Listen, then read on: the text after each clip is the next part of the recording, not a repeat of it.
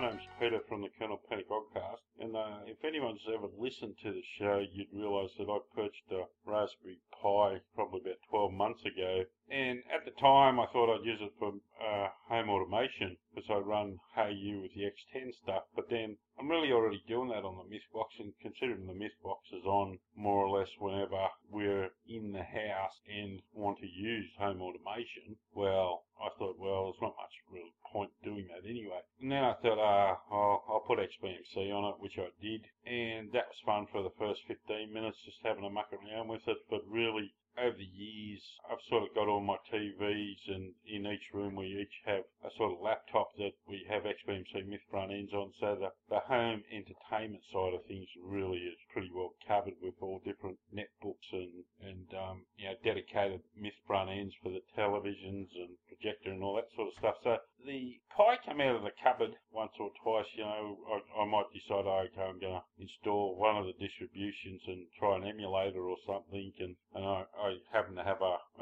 don't know, 21 inch one or 19, I think it was, sitting in the cupboard. So I thought oh, I'll hook it up to that. And, you know, and I get the urge to do something. But after a while, I got bored of it. So what I thought, one day, I don't know where I got the idea from, but I've always had an old weather station here, which really it sends a signal back to just a, a, sort of dedicated little little monitor that really doesn't do much. Just tells you the wind speed and temperature outside and inside and the humidity and rainfall. Though the rainfall one stopped working some time ago.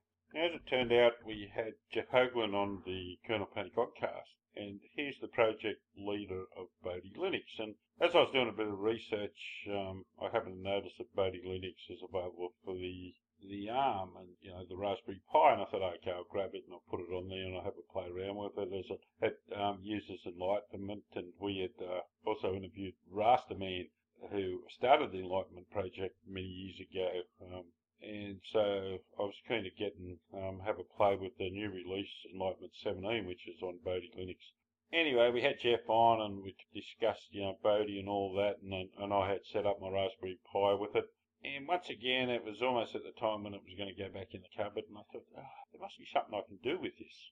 And I was looking on eBay, and I came across a weather station that was able to hook up to a computer and you could download all the information off the weather station, record it on your Windows machine. And I thought, well, if people are doing this in Windows, surely someone's written something where you could do it in Linux. Now, after a bit of searching around, I came across the Pi WWS. That's Papa Yankee Whiskey Whiskey Sierra, which is the Python software for USB wireless weather stations. After going through, like just looking around, looking at the pictures, well, a lot of the stations look very similar to the one I, that I was looking at on eBay.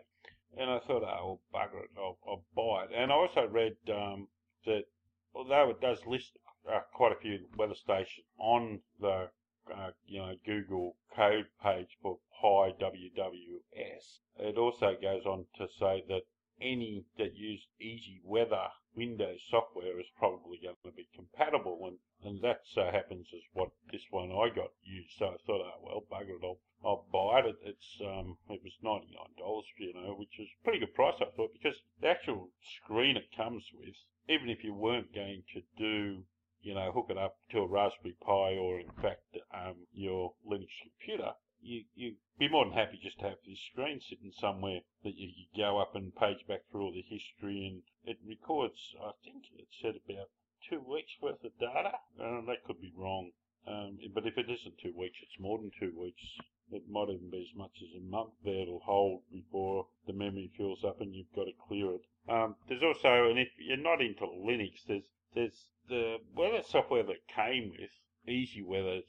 Uh, it's pretty average, really. It's it looks like something that you would have run back in 1995 when you had Windows 95. But um, there's a, a project called Cumulus that looks very good. And unfortunately, I tried to get that running in Wine, and it ran fine in Wine. The actual program did, but you could not connect it to the to the uh, the weather station because the software asked for a COM port. Now, I did read how you do assign comports in Wine. It's just a simple matter of, of uh, looking for your device in um, forward slash dev forward slash USB forward slash HIDDEV0 and you make that link to your wine directory forward slash DOS devices forward slash com and zero or com one, whatever you wanna wanna do. But unfortunately it still didn't work.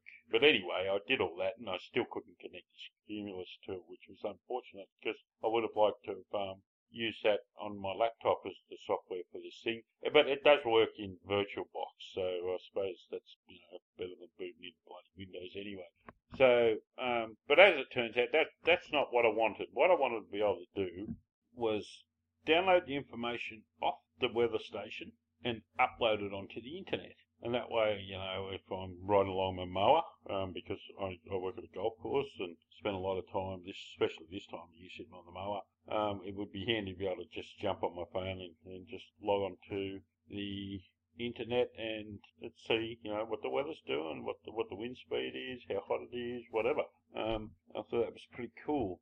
Anyway, rather than sit here and rattle off a bunch of commands and go through every step that I had to do to get Pi Weather Station up and running, what I thought I might just uh, outline a couple of caveats. I'll um, in the show notes I'll put a link to the Kernel Panic Podcast forum where you can go through and just follow a how-to, you know, with all the commands that you need to, or just Google it. I mean, that's all I did. I come across a few places that um, told you how to do it. The only difference I did was I was using Bodhi Linux, uh, but Bo- uh, Bodhi, the uh, the Raspberry Pi port of Bodhi is based on uh, Wheezy anyway, so, you know, if you're using Wheezy or Raspbian, I'm sure this would all be very similar.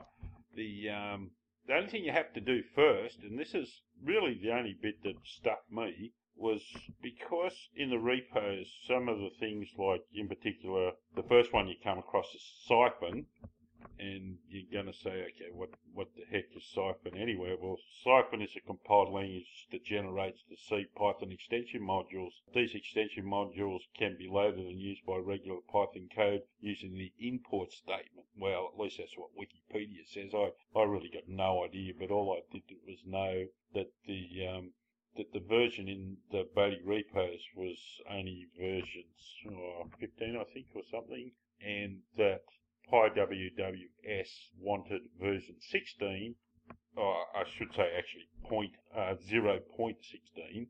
And if you have a look at the on the internet, well, the latest package is Cython 0.17.4. So I pull that down and, and you have to compile that. Um, now, the first few times I tried to do it, I come up with an error. And when I read back through the logs, I had absolutely no bloody idea um, you know, what it was trying to tell me. Of course, after I do my Googling and I can't find the answer anywhere, I turn to my mate Jay Lindsay, as um, the Kernel Panic Oggcast listeners know him as the J-Man, and I said, go, oh, Jay Lindsay, what the hell's going on here? And I pasted uh, the logs in a paste bin, and Jay Lindsay had a look at it and said, well, that's not telling us a lot. And I thought, well, it's not bloody telling me nothing, that's for sure. But Jay Lindsay was able to find out that um, a lot of people are, are, having trouble compiling stuff on the Raspberry Pi because they're running out of memory. And as soon as he said that, I bloody remembered reading about this um, ages ago. And, and the first thing you have to do, you have to go and start the Raspberry Pi configuration, which is, you know, sudo uh, raspi dash config. And you have to go down and look for the memory split because you're running out of main memory, what you have to do is allocate less memory to the GPU. Uh, the default is 64. I reduced it down to 16 and then went and uh, you save that and you're, you're going to have to reboot. So, you know, make sure you do this first. Um, and then um, after that, well, that was really the only problem. After that, I didn't have any trouble compiling any of the stuff I had to do. And keep in mind that my Raspberry Pi is only the 256 meg version, and you probably won't have um, the same problem if you have the later version anyway, as it has twice the amount of RAM. Now, there's a number of things you have to go through and compile um, yourself because the, the repos will be a bit old. Um, libusb was another one.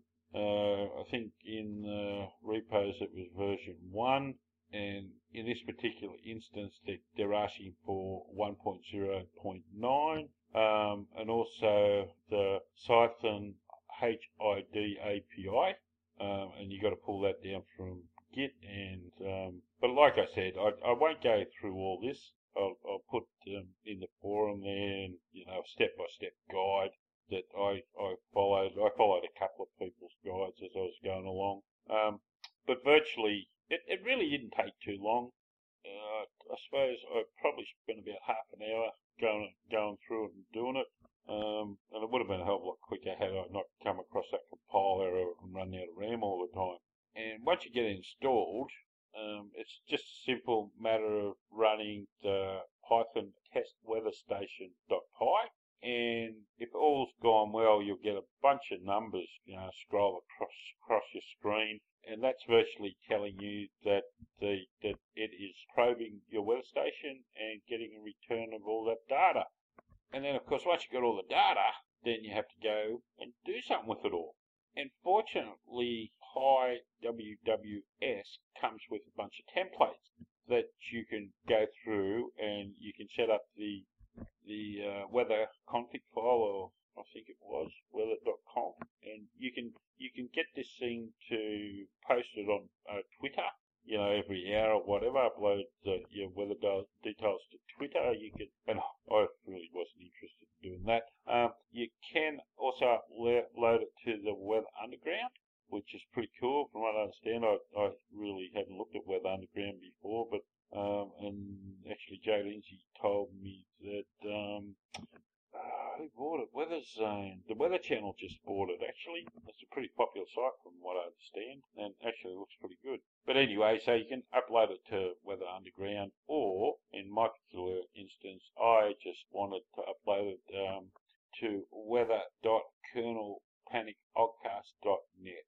And um, once again, and it's typically there's there's a few things you can upload like you, you know 24 hours. It just makes uh, a PNG of of like the charts and graphs that you can, or it, it um, that it generates, like the, a 24 hour full featured um, PNG, which gives you your humidity, temperature, and dew point in one of the charts, and under that you've got your wind speed, which is gust and average. Then it's got uh, wind direction, which is plotted across a graph just with north, west, south, east, and so on rainfall. Unfortunately, we haven't had much of that here um, where I am at the moment, which is a bit sad.